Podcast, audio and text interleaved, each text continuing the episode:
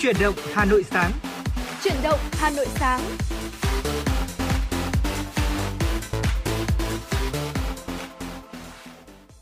Xin được chào buổi sáng Hà Nội và thật là vui khi mà chúng ta lại được gặp lại nhau trong khung giờ quen thuộc của truyền động Hà Nội sáng từ 6 giờ 30 đến 7 giờ 30 trên làn sóng FM 96 MHz.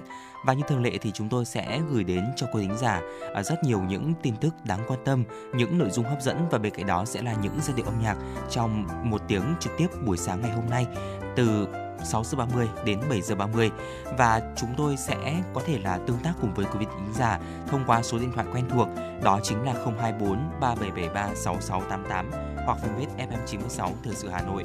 Quang Minh, Bảo Trâm sẽ là hai MC đồng hành cùng với quý thính giả và nhất rất là mong và nhận được những sự tương tác cũng như là những cái yêu cầu âm nhạc đến từ quý thính giả thông qua hai cách tương tác của chúng tôi. Một lần nữa xin được nhắc lại đó chính là 024 3773 6688 và fanpage FM96 Thời sự Hà Nội thưa quý vị. À, lúc này thì nhiệt độ chúng tôi ghi nhận là 23 độ C, cũng là mức nhiệt độ thấp nhất trong ngày hôm nay. Ngày hôm nay thì chúng ta sẽ dao động từ 23 cho đến 30 độ C. Có thể thấy rằng là uh, nhiệt độ thì cũng đã dần thấp xuống rồi, cái nền nhiệt cũng đã dần thấp xuống rồi. Chúng ta cảm nhận rõ hơn mùa thu, cảm nhận rõ hơn không khí lạnh phải không ạ? Và nếu quý vị tính ra chúng ta có những kế hoạch nào trong ngày cuối tuần ngày hôm nay thì cũng có thể chia sẻ cùng với chúng tôi quý vị nhé. Rất mong là người bạn đồng hành cũng như là những cái món quà tinh thần à, gửi đến cho cô tính giả. Và thưa quý vị, ngày hôm nay là ngày chủ nhật chúng tôi sẽ liên tục gửi đến quý thính giả những tin tức rất đáng quan tâm. Thế nhưng mà trước tiên thì xin được mời quý vị thính giả chúng ta cùng thư giãn với một giai điệu âm nhạc ca khúc Mùa thu lá xanh. Ngay sau ca khúc này thì chúng tôi sẽ quay trở lại với những tin tức đáng quan tâm do biên tập viên của chương trình thực hiện và gửi về.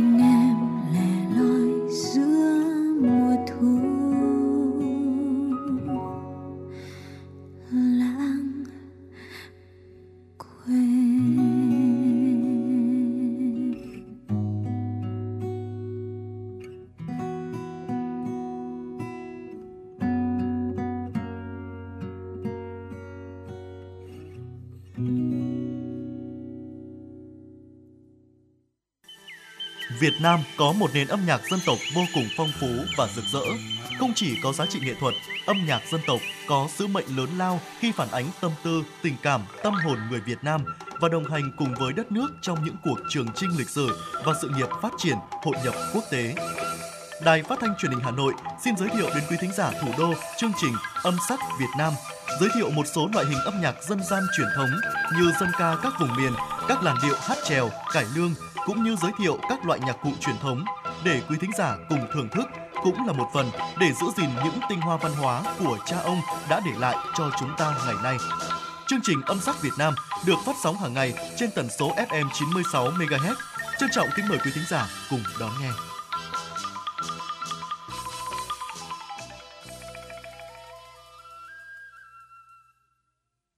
Quý vị thân mến và quý vị đang đồng hành cùng chúng tôi Bảo Trâm Quang Minh trên làn sóng FM 96 MHz của Đài Phát thanh và Truyền hình Hà Nội. Mở đầu cho chương trình sáng nay sẽ là những tin tức đáng quan tâm ngay sau đây. Thưa quý vị, vào đúng ngày giải phóng thủ đô mùng 10 tháng 10 tới, Hà Nội sẽ khởi công tuyến đường nối cao tốc đại lộ Thăng Long, đoạn từ quốc lộ 21 đến Hòa Lạc Hòa Bình với tổng mức đầu tư hơn 5.200 tỷ đồng từ nguồn vốn ngân sách thành phố và trung ương hỗ trợ. Theo kế hoạch, tuyến đường này có chiều dài khoảng 6,7 km, điểm đầu kết nối với nút giao Hoa Thị giữa đại lộ Thăng Long với đường quốc lộ 21 xã Thạch Hòa, huyện Thạch Thất. Điểm cuối kết nối với đường Hòa Lạc Hòa Bình tại vị trí giao với đường làng văn hóa xã Yên Bình, huyện Thạch Thất có mặt cắt ngang 120m đến 180m. Trên tuyến đường có 4 công trình cầu vượt sông, đường ngang và 5 công trình hầm, một hầm chui trực thông dọc tuyến chính phục vụ thành phần đường cao tốc và 4 hầm chui dân sinh ngang đường.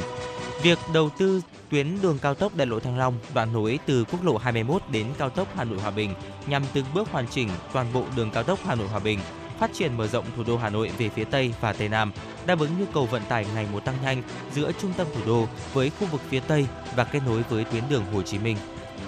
Chiều qua, Tổng Liên đoàn Lao động Việt Nam tổ chức tọa đàm trao đổi kinh nghiệm, nhân rộng mô hình, sáng kiến tiêu biểu với chủ đề vượt khó sáng tạo, nâng cao năng suất lao động. Chương trình đã được các cấp công đoàn triển khai sâu rộng với nhiều hình thức phong phú đa dạng, phù hợp với từng loại hình ngành nghề, thu hút đông đảo cán bộ, công chức viên chức và người lao động tích cực hưởng ứng tham gia. Tại buổi tọa đàm, các đại biểu cùng nhau trao đổi thảo luận về một số nội dung cơ bản như phát huy tinh thần nghiên cứu, học tập, ứng dụng khoa học công nghệ, cải tiến kỹ thuật nâng cao năng suất lao động, đáp ứng yêu cầu phát triển trong thời đại công nghệ 4.0, sự nỗ lực phấn đấu vượt khó sáng tạo trong từng vị trí công việc cụ thể, sự tham gia hưởng ứng chủ động tích cực các phong trào thi đua do tổ chức công đoàn và doanh nghiệp phát động, động lực, nỗ lực vượt khó để xây dựng ý tưởng, sáng kiến, góp phần nâng cao hiệu quả sản xuất kinh doanh. Những kinh nghiệm cũng được các đại biểu trao đổi chia sẻ tại buổi tọa đàm chính là động lực khơi dậy sức sáng tạo, niềm say mê lao động sản xuất, góp phần xây dựng và nhân rộng điển hình tiên tiến trong phong trào thi đua lao động giỏi, lao động sáng tạo để ngày càng có nhiều nhân tài, nhiều công nhân giỏi, kỹ sư, kỹ thuật viên ưu tú, đóng góp tích cực vào sự nghiệp xây dựng và phát triển đất nước. Thưa quý vị và các bạn, một thông tin đáng quan tâm tiếp theo. Thống kê từ Sở Giao dịch Chứng khoán Hà Nội HNX cho thấy tháng 9 có 56 mã trái phiếu doanh nghiệp đăng ký giao dịch mới, nâng tổng số lên 102 mã đăng ký giao dịch trên thị trường trái phiếu doanh nghiệp riêng lẻ. Tổng khối lượng giao dịch trái phiếu doanh nghiệp riêng lẻ toàn thị trường đạt 37 triệu 076.157 trái phiếu, tương ứng giá trị giao dịch là 9.485,3 tỷ đồng. Cụ thể, thị trường trái phiếu doanh nghiệp riêng lẻ tính đến cuối tháng 9, sau hơn 2 tháng chính thức đi vào hoạt động, đã có 102 mã trái phiếu doanh nghiệp của 29 tổ chức phát hành đăng ký giao dịch trên hệ thống giao dịch tại Sở Giao dịch Chứng khoán Hà Nội. Trong đó 56 mã trái phiếu doanh nghiệp là đăng ký giao dịch mới trong tháng 9. Các tổ chức phát hành có giá trị trái phiếu doanh nghiệp riêng lẻ đăng ký giao dịch tại Sở Giao dịch Chứng khoán Hà Nội lớn nhất gồm có công ty cổ phần sản xuất và kinh doanh VinFast, giá trị đăng ký giao dịch là 14.120 tỷ đồng với 13 mã trái phiếu. Công ty trách nhiệm hữu hạn Capital Land Tower, giá trị đăng ký giao dịch là 12.239 tỷ đồng với 4 mã trái phiếu.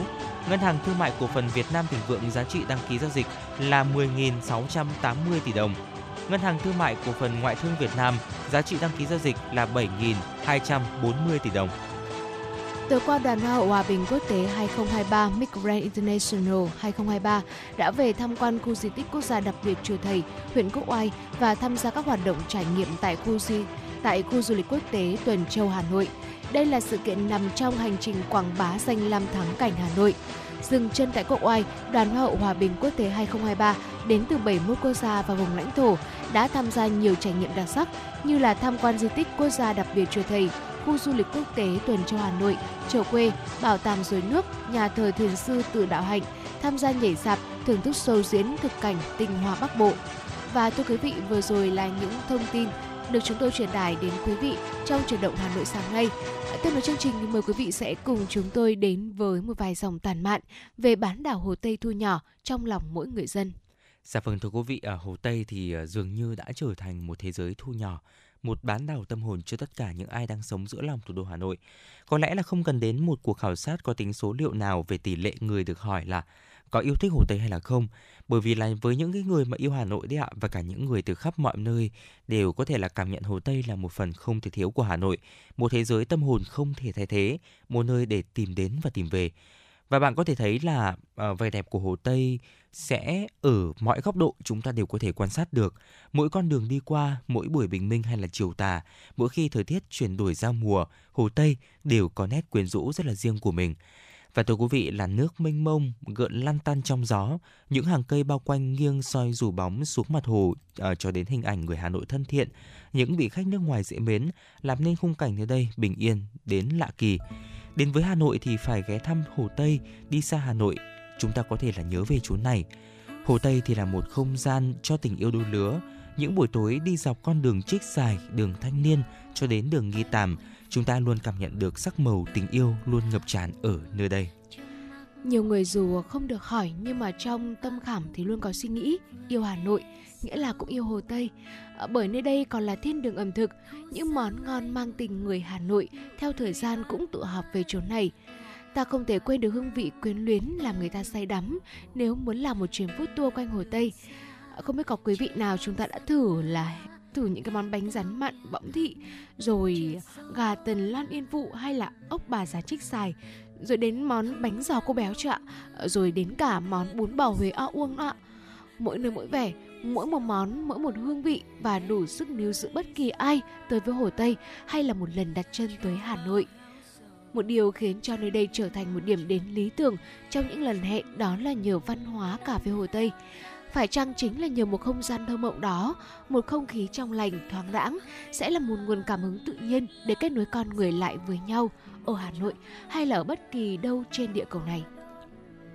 Gặp gỡ thưởng thức đồ uống hay đơn thuần là ngồi nhâm nhi một tách cà phê ở hồ Tây thôi trong một cái buổi chiều hoặc là một buổi sáng chủ nhật cuối tuần như thế này ừ. Ờ, với một cái ờ, không khí dễ chịu của mùa thu Hà Nội chắc chắn sẽ khiến cho mọi câu chuyện trở nên thuận lợi hơn và trong lòng của mỗi thực khách mỗi vị khách đến đây cũng sẽ cảm thấy nhẹ nhàng và khoan khoái hơn.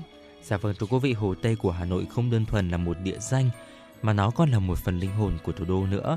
Một bến đỗ cho tâm hồn, một nơi tìm đến khi muốn lùi ra một chút những ồn ã sôi bồ của phố thị. Thời gian có trôi đi nối dài với những năm tháng, thế nhưng mà Hồ Tây thì vẫn mãi còn đó thưa quý vị. Trong tình cảm, trong sự nâng niu và nỗi nhớ thương ra diết của tất cả chúng ta. Và có lẽ là chủ nhật thì rất là nhiều người trong chúng ta cũng chọn Hồ Tây là điểm đến để chúng ta có thể là tham quan để hẹn bạn bè phải không ạ? Để chúng ta có thể là được thư giãn và được tái tạo năng lượng, có một khoảng thời gian thật là vui vẻ sau một tuần làm việc thật là mệt mỏi. Quý vị thân mến và những giai điệu ca khúc Mùa thu một sáng tác của nhạc sĩ Đỗ Bảo qua phần hiện của Nguyễn Ngọc Anh cũng đã vang lên. Bây giờ thì xin mời quý vị thính giả chúng ta sẽ cùng thưởng thức ca khúc này. Một bóng vàng cung vừa hé sau thu sang ai nửa nụ cười ban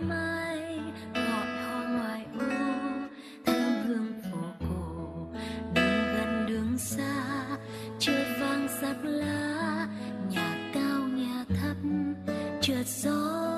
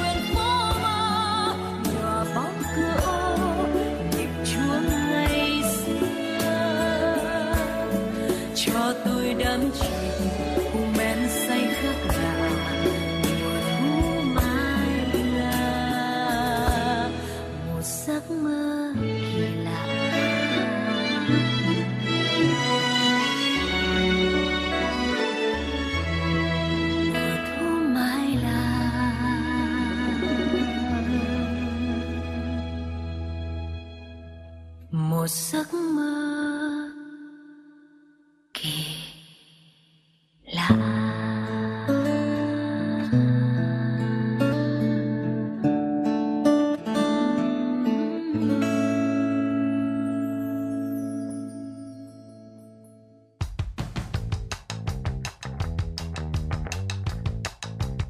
tin giao thông Hà Nội, một bản tin chuyên biệt về giao thông. Những vấn đề dân sinh bức xúc liên quan đến công tác tổ chức giao thông, trật tự an toàn giao thông, tình hình giao thông tại các nút giao thông trọng điểm trên địa bàn thành phố sẽ được các phóng viên Đài Hà Nội cập nhật liên tục, nhanh chóng, chính xác từ hiện trường một cách chân thực. Cùng với đó là những ý kiến phân tích, đánh giá khách quan đa chiều của các chuyên gia, các nhà quản lý trong lĩnh vực an toàn giao thông và đô thị. Bản tin giao thông Hà Nội kênh thông tin hữu hiệu kết nối người dân với cơ quan quản lý, lực lượng chức năng. Phát sóng 17 giờ hàng ngày trên kênh 1 truyền hình Hà Nội. Mời quý vị và các bạn đón xem.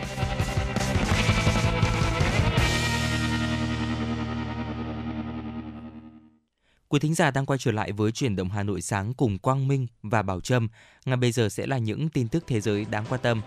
Thưa quý vị, tại Australia, khi mới tốt nghiệp, sinh viên quốc tế đang bị trả lương thấp hơn đáng kể so với sinh viên trong nước đây là kết luận trong báo cáo mới nhất của Viện Grattan Australia. Cụ thể, sinh viên quốc tế có bằng cử nhân có thị thực tạm trú trung bình kiếm được khoảng 53.000 đô la Australia một năm. Con số này thấp hơn tới 20% so với mức thu nhập trung bình 64.000 đô la Australia một năm của người Australia có bằng cử nhân. Ở một số lĩnh vực cụ thể, sự khác biệt thậm chí còn lớn hơn. Trên thực tế, cả sinh viên quốc tế lẫn trong nước tại Australia đều phải cạnh tranh khốc liệt trên thị trường lao động Tuy nhiên, sinh viên quốc tế còn phải đối mặt với một rào cản khác, đó là không có mạng lưới kết nối cộng đồng tại địa phương và thường phải làm những công việc yêu cầu kỹ năng thấp. Theo một quan chức của cơ quan ứng phó thảm họa tại Afghanistan, ít nhất 15 người đã thiệt mạng và 40 người khác bị thương trong trận động đất độ lớn 6,3 kèm theo dư chấn mạnh làm rung chuyển miền Tây nước này trong ngày 7 tháng 10. Trong khi đó, theo con số thống kê của giới chức y tế của tỉnh Herat, nơi xảy ra động đất, đã ghi nhận ít nhất là 14 người thiệt mạng và 78 người khác bị thương. Con số người thương vong được cho là có thể còn tăng lên trong bối cảnh có nhiều báo cáo về việc người dân bị chôn vùi dưới các tòa nhà bị sập. Trung Quốc vừa cảnh báo bão Khoi Nui, bão số 4 theo cách gọi của Việt Nam, có thể gây sóng cao, mưa lớn và gió mạnh khi đổ bộ vào tỉnh Quảng Đông và đảo Hải Nam. Trước đó, Cục Hải dương nhà nước Trung Quốc cũng đã ban hành cảnh báo bão ở mức cam, mức cao thứ hai trong thang cảnh báo gồm 4 mức tại nước này Cơ quan dự báo bão có thể gây ra những đợt sóng cao tới 9 mét trên vùng biển phía nam Trung Quốc trong ngày hôm nay mùng 8 tháng 10. Trung tâm khí tượng quốc gia Trung Quốc cho biết bão Koinu hiện đang di chuyển theo hướng Tây dọc bờ biển phía nam Trung Quốc với tốc độ từ 5 đến 10 km một giờ. Trước đó, bão đã quét qua vùng lãnh thổ Đài Loan Trung Quốc khiến một người thiệt mạng và hơn 400 người bị thương, đồng thời gây hư hại cơ sở hạ tầng đảo Orchid ngoài khơi phía đông Đài Loan. Cùng với đó, ảnh hưởng kết hợp của không khí lạnh và bão Koinu, gió mạnh và mưa lớn đã xảy ra tại các tỉnh Quảng Đông và Phúc Kiến, gây khó khăn cho hoạt động đi lại đúng đợt cao điểm người dân nghỉ tuần lễ vàng trở về nhà. Tỉnh Phúc Kiến đã phải tạm dừng hoạt động 54 tuyến nhà tuyến phà chở khách. Trong khi đó, thì tỉnh Quảng Đông cũng đã dừng hoạt động 42 tuyến phà. Bão Khoidu được dự báo suy yếu từ chiều mai mùng 9 tháng 10. Quý vị thân mến và vừa rồi là những thông tin thời sự quốc tế được thực hiện bởi biên tập viên Kim Dung và những thông tin thời sự quốc tế đáng chú ý cũng sẽ được chúng tôi liên tục cập nhật trong những khung giờ phát sóng tiếp theo của truyền động Hà Nội. À, còn bây giờ mời quý vị hãy cùng chúng tôi đến với tiểu mục ký ức Hà Nội. À, thưa quý vị, không biết là à, với quý vị thì quý vị có những ký ức nào về thủ đô Hà Nội trong ờ, lần đầu tiên mình đến thủ đô hoặc là trong thời thơ ấu của mình ờ, mình có một cái ký ức nào đặc biệt không ạ? Hãy nhớ chia sẻ với chúng tôi quý vị nhé. Hotline 0243773 6688. Còn ngày hôm nay chúng ta cũng sẽ được lắng nghe ờ, những cái ký ức đẹp khi lần đầu đến thủ đô tuy nhiên không phải đến từ Quang Minh hay Bảo Trâm mà đến từ một quý vị thính giả giấu tên có gửi về chương trình. Ngay sau đây hãy cùng chúng tôi lắng nghe những dòng tâm sự đấy quý vị nhé. Thủ đô đã mang đến cho tôi sự thân thuộc, ấm áp như chính tấm lòng của những người mẹ quê qua, những gánh hàng rong với cơ man nào là sản vật, thức quà tuổi thơ. Trong cuộc đời mỗi người, đặc biệt là người dân Việt, chắc có lẽ không ai là không mong muốn được một lần ghé thăm trái tim của cả nước. Đó là thủ đô ngàn năm văn hiến. Và với tôi, niềm ước ao ấy đã trở thành hiện thực. Tôi muốn được thăm Hà Nội không phải chỉ vì muốn biết hình ảnh cây cầu thép hiên ngang bắc qua sông Hồng trong kháng chiến chống Pháp và chống Mỹ. Cũng không phải tôi chỉ muốn ngắm nhìn Hồ Gươm hay Hồ Tây mà tôi muốn đến thủ đô để được cảm nhận niềm tự hào của bố tôi, người lính bộ đội cụ Hồ, nhân chứng của những năm tháng đất nước đánh đuổi quân xâm lược.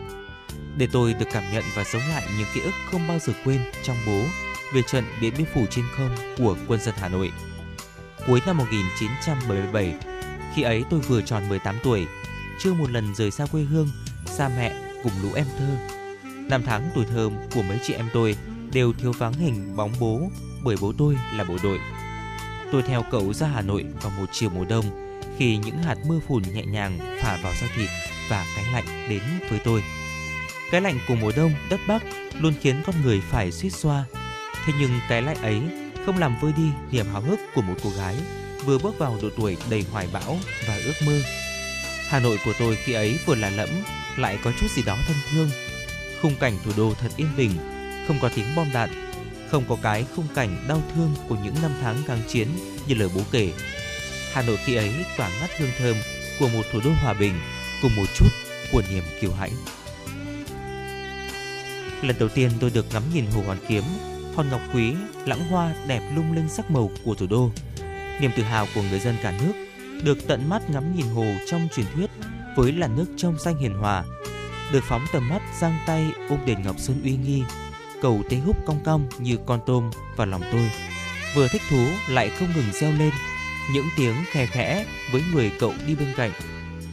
Chiều muộn, cậu đưa tôi qua tham quan hồ Tây, chẳng kém cạnh hồ Gươm. Hồ Tây với những làn sóng nước lăn tăn trôi nhẹ vào bờ, dưới tiết trời mùa đông ảm đạm, vẫn không làm mất đi sự trong xanh lãng mạn đầy thi vị của cảnh xung quanh hồ. Hồ Tây khi ấy, trong tôi như một chiếc khổng lồ, một chiếc gương khổng lồ, chiếu soi vạn vật, thư mọi tầm mắt ánh nhìn của bất cứ ai đặt chân đến địa danh này.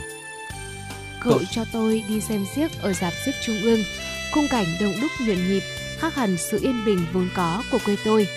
Những nụ cười tiếng nói chuyện hòa trong tiếng sao quen thuộc của các mẹ bên những gánh hàng rong bán mọi thức quà mà tôi vốn thấy ở chợ quê mình. Tôi không còn cái cảm giác lạ lẫm, sợ hãi kia nữa, mà thay vào đó thủ đô đã mang đến cho tôi một sự thân thuộc ấm áp như chính tấm lòng của những người mẹ quê qua những cánh hàng rong với cơ man, nào là những sản vật, nào là thức quà tuổi thơ. Lần đầu tiên trong cuộc đời mình, tôi được đặt chân đến mảnh đất oai hùng trong những câu chuyện kháng chiến bố kể.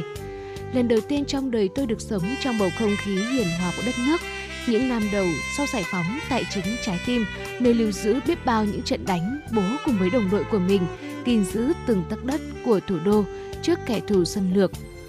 Được đặt chân đến phố Khâm Thiên, phố Hai Bà Trưng trong tôi khi ấy, vừa rưng rưng vừa nghẹn nghẹn nơi lồng ngực, là nơi chịu sự tàn phá dữ dội của những đợt oanh tạc bởi máy bay B-52 của giặc Mỹ nơi bầu trời Hà Nội.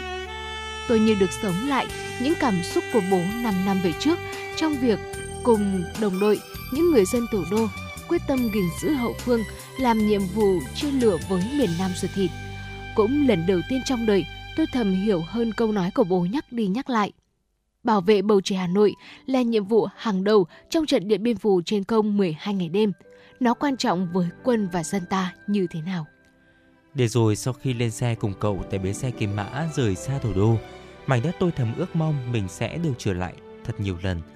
Thế nhưng phải tới 12 năm sau, vào năm 1989, tôi mới được trở lại thăm mảnh đất đã đi vào lịch sử, thăm lại trái tim ấm nồng, luôn giang tay rộng mở, đón những người con của dân tộc Việt vào lòng mà vỗ về yêu thương.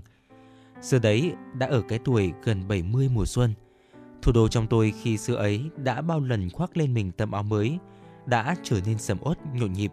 Thế nhưng những ký ức đơn sơ mộc mạc về Hà Nội với tôi của gần 50 năm về trước mới như ngày hôm qua.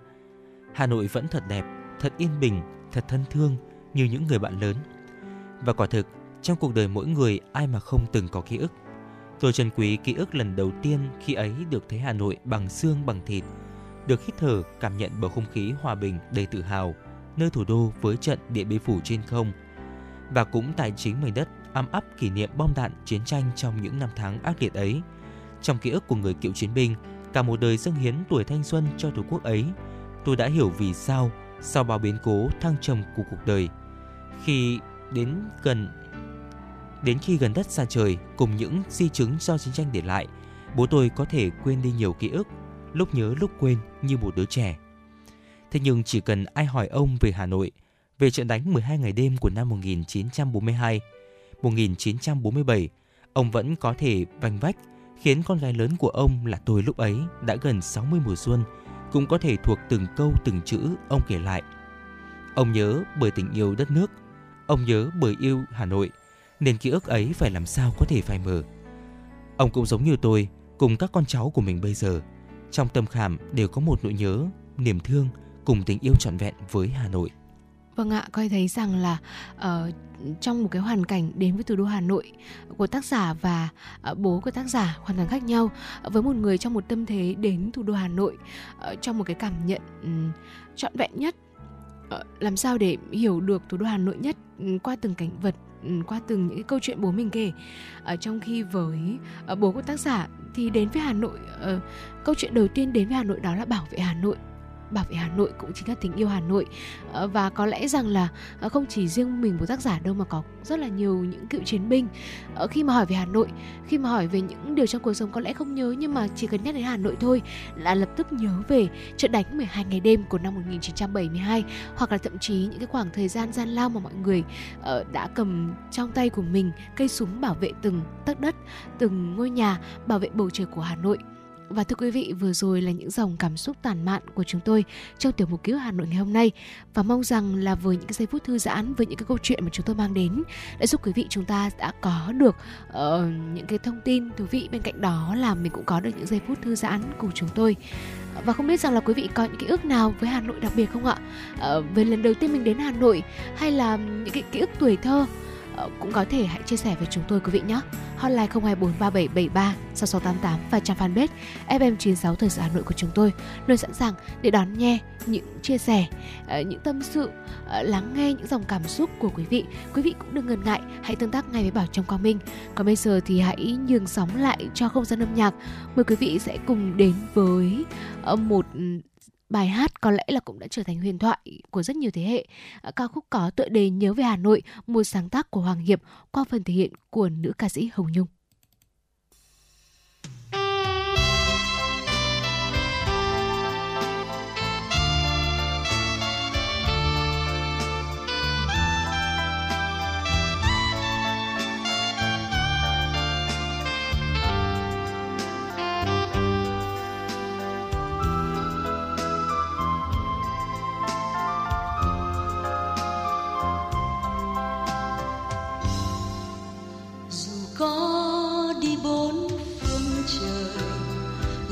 Vẫn nhớ về Hà Nội.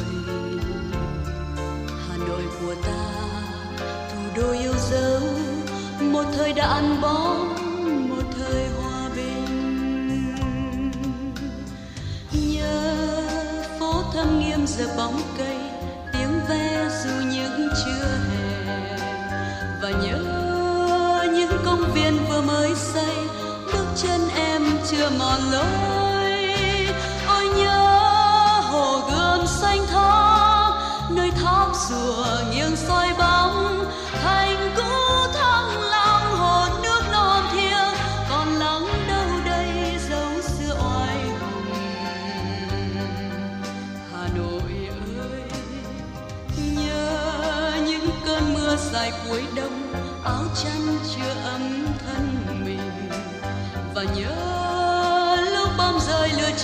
Chiến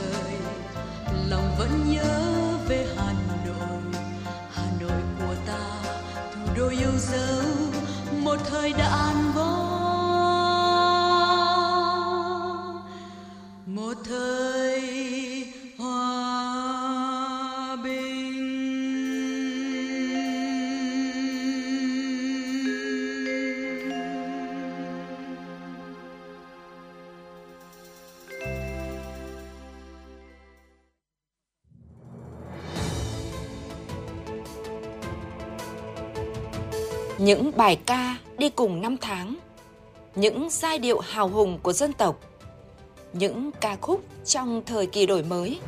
Tất cả sẽ được giới thiệu trong chương trình ca khúc Việt Nam trên sóng FM tần số 96 MHz của Đài Hà Nội. Theo dòng thời gian, chương trình ca khúc Việt Nam như thanh âm chào ngày mới phát sóng vào lúc 5 giờ 30 đến 6 giờ hàng ngày. Tôi là nhà báo âm nhạc Kim Anh sẽ đồng hành cùng quý vị và các bạn trong 30 phút của chương trình. Trân trọng mời quý thính giả đón nghe. Quý vị thân mến và vừa rồi à, quý vị cũng vừa lắng nghe những giai điệu đến từ ca khúc Nhớ về Hà Nội, một sáng tác của nhạc sĩ Hoàng Hiệp qua phần thể hiện của ca sĩ Hồng Nhung. Tiếp nối chương trình sẽ là những thông tin những tin tức đáng chú ý có trong truyền động Hà Nội sáng nay. Thưa quý vị, Bộ Y tế vừa có công văn số 6357 gửi Cục Quân y Bộ Quốc phòng, Cục Y tế, Bộ Công an và Sở Y tế các tỉnh, thành phố, các bệnh viện trực thuộc Bộ Y tế, Y tế ngành về việc không sử dụng khí N2O trên người bệnh. Theo Bộ Y tế, khí N2O là hóa chất được sử dụng trong công nghiệp, sản xuất pin mặt trời trong kỹ thuật hàn cắt dùng cho máy, thiết bị phân tích, tăng công suất động cơ, đồng thời được sử dụng trong sản xuất chế biến thực phẩm, có trong danh mục phụ gia thực phẩm của Ủy ban Thực phẩm Quốc tế Codex và đang được nghiên cứu sử dụng để an thần, giảm đau trong nha khoa. Tuy nhiên hiện nay, tình trạng lạm dụng khí N2O tại một số địa điểm vui chơi giải trí gây ảnh hưởng đến sức khỏe tinh thần và thể chất của người dân. Loại khí này được sử dụng trong bóng cười, mang lại cảm giác hưng phấn, ảo giác cho người sử dụng. Báo cáo của Cục Quản lý Dược và các đơn vị có liên quan tại cuộc họp ngày tại cuộc họp ngày cuối tháng 8 vừa qua khẳng định N2O chưa đủ cơ sở pháp lý được công nhận là thuốc chữa bệnh tại Việt Nam. Vì vậy, Bộ Y tế yêu cầu các cơ sở khám chữa bệnh không sử dụng khí N2O trên người bệnh khi chưa được Bộ Y tế phê duyệt. Theo Bảo hiểm xã hội thành phố Hà Nội, từ đầu năm 2023 đến hết quý 3, các cơ sở khám chữa bệnh có hợp đồng khám chữa bệnh bảo hiểm y tế với Bảo hiểm xã hội thành phố đã thực hiện khám chữa bệnh cho gần 9,1 triệu lượt bệnh nhân. Chi phí khám chữa bệnh bảo hiểm y tế mà các cơ sở y tế đề nghị ngành bảo hiểm xã hội thanh toán là gần 16.091 tỷ đồng, bằng 80% dự toán Thủ tướng Chính phủ giao năm 2023, tăng khoảng hơn 20% so với những năm trước. Với mức tăng này, dự kiến số chi khám chữa bệnh bảo hiểm y tế của thành phố Hà Nội trong năm là gần 22.637 tỷ đồng, vượt dự toán gần 2.536 triệu đồng. Việc gia tăng chi phí khám chữa bệnh bảo hiểm y tế do ba nhóm nguyên nhân chính. Trước hết là số người tham gia bảo hiểm y tế tăng. Tính đến hết quý 3, Hà Nội có hơn 7,79 triệu người tham gia bảo hiểm y tế, tăng gần 215.000 người so với cùng kỳ của năm 2022. So với quy mô dân số, tỷ lệ bao phủ bảo hiểm y tế ở thủ đô đạt 93,29% dân số. Lý do khác là do chính sách bảo hiểm y tế mở rộng quyền lợi cho người thụ hưởng, trong đó có chính sách thông tuyến. Theo đó, nhờ lợi thế có mạng lưới khám chữa bệnh bảo hiểm y tế chất lượng cao, Hà Nội đã thu hút nhiều bệnh nhân chuyển tuyến điều trị. Thời gian gần đây đã có liên tiếp các vụ lạm thu tại trường học bị phanh phui, không chỉ ảnh hưởng xấu đến hình ảnh của ngành giáo dục mà còn gây ra tâm lý nặng nề, thậm chí bức xúc cho nhiều phụ huynh học sinh và cả xã hội. Để ngăn chặn tình trạng này, Bộ Giáo dục Đào tạo đã có văn bản gửi các bộ cơ quan ngang bộ, cơ quan thuộc chính phủ, Ủy ban nhân dân tỉnh thành phố trực thuộc trung ương và cơ sở giáo dục về việc thực hiện các khoản thu trong lĩnh vực giáo dục, đào tạo năm học 2023-2024. Trong đó, Bộ Giáo dục Đào tạo đề nghị các địa phương tăng cường thanh tra, kiểm tra, giám sát, có trách nhiệm giải trình với người học và xã hội về các mức thu, khoản thu trong trường học, tuyệt đối không để xảy ra tình trạng lạm thu. Hôm qua, Trường Đại học Kinh tế Quốc dân tổ chức trao bằng tiến sĩ và khai giảng khóa nghiên cứu sinh K44. Trong đó có 81 tiến sĩ hoàn thành học tập nghiên cứu bảo vệ luận án được trao bằng, 84 nghiên cứu sinh bước vào học tập nghiên cứu khóa K44. Trải qua gần 70 năm xây dựng và phát triển, Trường Đại học Kinh tế Quốc dân đã trở thành một cơ sở đào tạo và nghiên cứu khoa học hàng đầu về kinh tế kinh doanh và quản lý. Đáng chú ý, Trường Đại học Kinh tế Quốc dân là một trong những cơ sở đào tạo đầu tiên được chính phủ giao nhiệm vụ đào tạo sau đại học.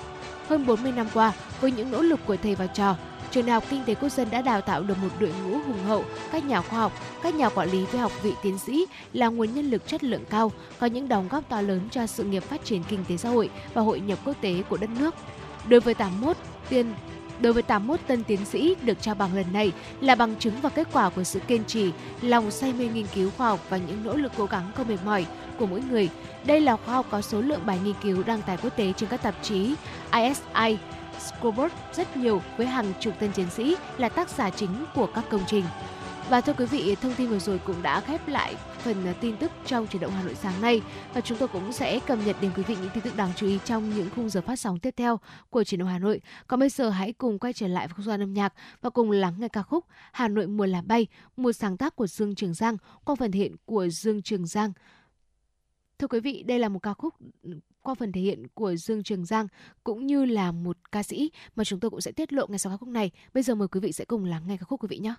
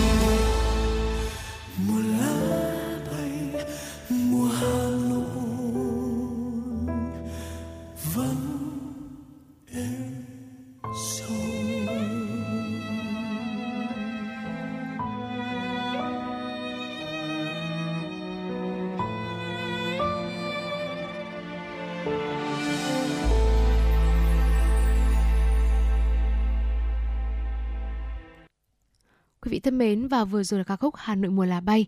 Ở bên cạnh giọng hát của Dương Trường Giang thì quý vị cũng lắng nghe được ờ, một giọng nam cao rất là nổi tiếng, đó là Bùi Anh Tuấn và mong rằng là ờ, với sự kết hợp của hai giọng ca này trong ca khúc Hà Nội mùa lá bay đã giúp quý vị có những giây phút thư giãn trong chuyển động Hà Nội sáng nay. Còn bây giờ ờ, quý vị hãy cùng chúng tôi đến với tiểu mục FM96 Travel và ngày hôm nay, chúng ta sẽ chẳng cùng nhau đi du lịch đâu xa đâu ạ, mà chúng ta sẽ cùng nhau ờ, dạo một vòng quanh Hà Nội và cùng nhau tìm hiểu về những món quà sáng quý vị nhé. Dạ vâng thưa quý vị, ăn sáng thì được coi là bữa ăn sáng à, quan trọng để chúng ta có thể là chuẩn bị vào một ngày làm việc mới. Ăn sáng với người Hà Thành thì món ăn dù sang trọng hay là bình dân thì cũng phải ngon miệng, đẹp mắt, đủ chất dinh dưỡng. Và có thể nói rằng là người dân xứ Hà Thành rất sành ăn và tao nhã. Bữa ăn sáng nhẹ nhàng à, thường được gọi là ăn quà sáng bởi vì đó là những thức quà được mua từ góc chợ, vỉa hè và quán cóc. Ăn sáng cũng có đủ kiểu cho đủ người và đủ tầng lớp các bà các mẹ các chị thì thích đi chợ từ sáng sớm để có thể là chọn được những mớ rau tươi mượt à, những con cá đồng hay là những miếng thịt mới pha còn nóng hổi xong lại tranh thủ mua quà sáng cho cả nhà và quà sáng của các bà các mẹ thì có thể là cân bánh cuốn trắng mềm, cân bún lá chấm mắm tôm chanh ớt, à, vài cái bánh nếp, bánh giò nóng hay là nắm xôi hôi hổi bọc trong tấm lá chuối thưa quý vị. Thưa quý vị và những cô những cậu trai gái thanh niên ở đi tay ga đắt tiền có thể là tạt vào một quán bên đường ăn phở cháo miến vào những thứ có đơn giá hàng chục nghìn trở lên. Bởi vì là những cô cậu này thích có cảm giác là buông xe là có người phục vụ chạy ra tận nơi đỡ xe gạt chân trống. Ở cô cậu chỉ việc đi vào một bàn nào đó đá ghế ngồi bấm điện thoại tranh trách hay là buồn dưa lê vài phút là có phục vụ bê đồ ăn đến tận nơi mà thôi.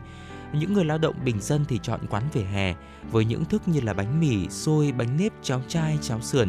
Họ có thể là ngồi xổm, ngồi trên xe, ngồi bệt ở vỉa hè, tranh thủ ở một thứ quà sáng nào đó rồi lại tất bật để đi làm.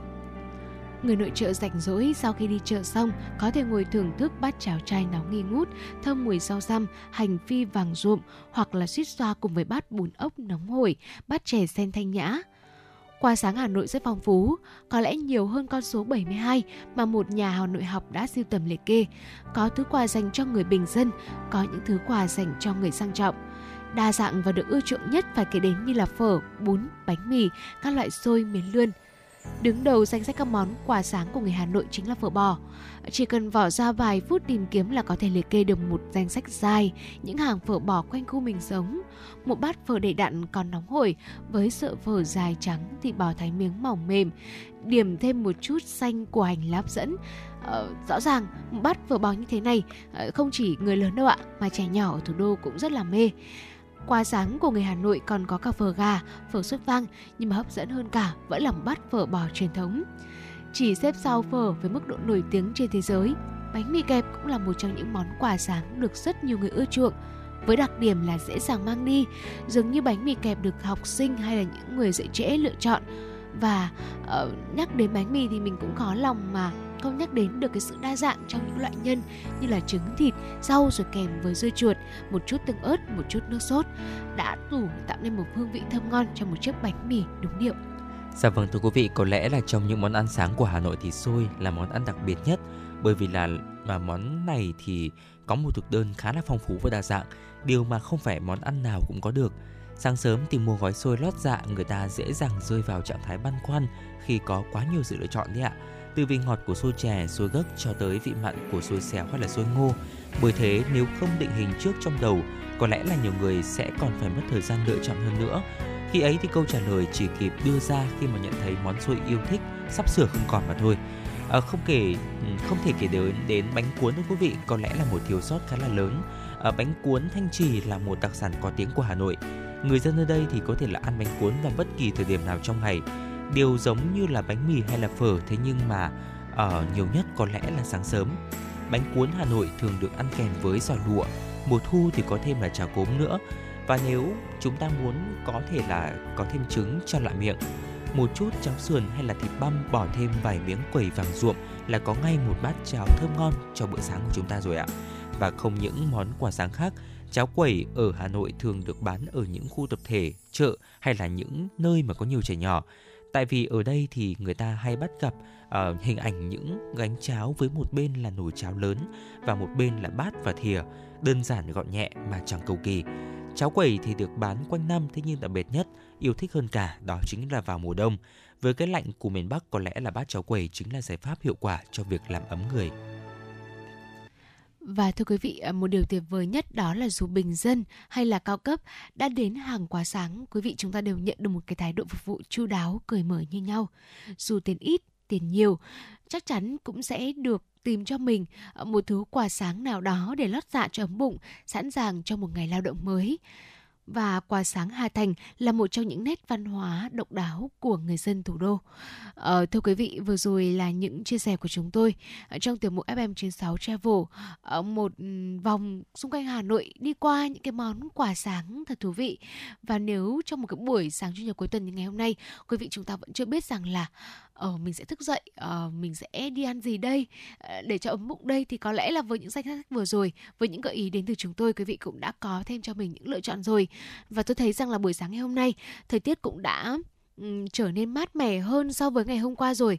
Là cái thời điểm mà mình cảm thấy ăn cái gì nó cũng sẽ ngon miệng hơn. Và bây giờ thì có lẽ là quý vị chúng ta cũng sẽ uh, có thể là lựa chọn những một vài những cái món nóng một chút như là cháo chay cháo sườn chẳng hạn cũng rất là um, thích hợp. À, tuy nhiên tôi thấy rằng là thường mọi người sẽ ăn cháo chay cháo sườn vào buổi chiều hơn thì nó sẽ phù hợp hơn. À, và thưa quý vị, những chia sẻ vừa rồi cũng đã khép lại 60 phút của chuyển động Hà Nội sáng nay. Ờ, và quý vị cũng đừng quên nhé, tương tác với chúng tôi hotline 0243773 6688. Chương trình ngày hôm nay được thực hiện bởi ekip chỉ đạo nội dung Nguyễn Kim Khiêm, chỉ đạo sản xuất Nguyễn Tiến Dũng, tổ chức sản xuất Lê Xuân Luyến, biên tập Trà My, MC Bảo Trâm Quang Minh, thư ký Kim Dung cùng kỹ thuật viên Quốc Hoàn với thực hiện. Và xin hẹn gặp lại quý vị trong chương trình trưa nay từ 10 đến 12 giờ trên sóng Hà Nội FM 96 và thay cho lời chào kết, mời quý vị sẽ cùng lắng nghe một giai điệu âm nhạc. Mời quý vị cùng đến với ca khúc có tựa đề Hà Nội bình yên, một sáng tác đến từ Tăng Nhật Tuệ. Mời quý vị chúng ta cùng thưởng thức.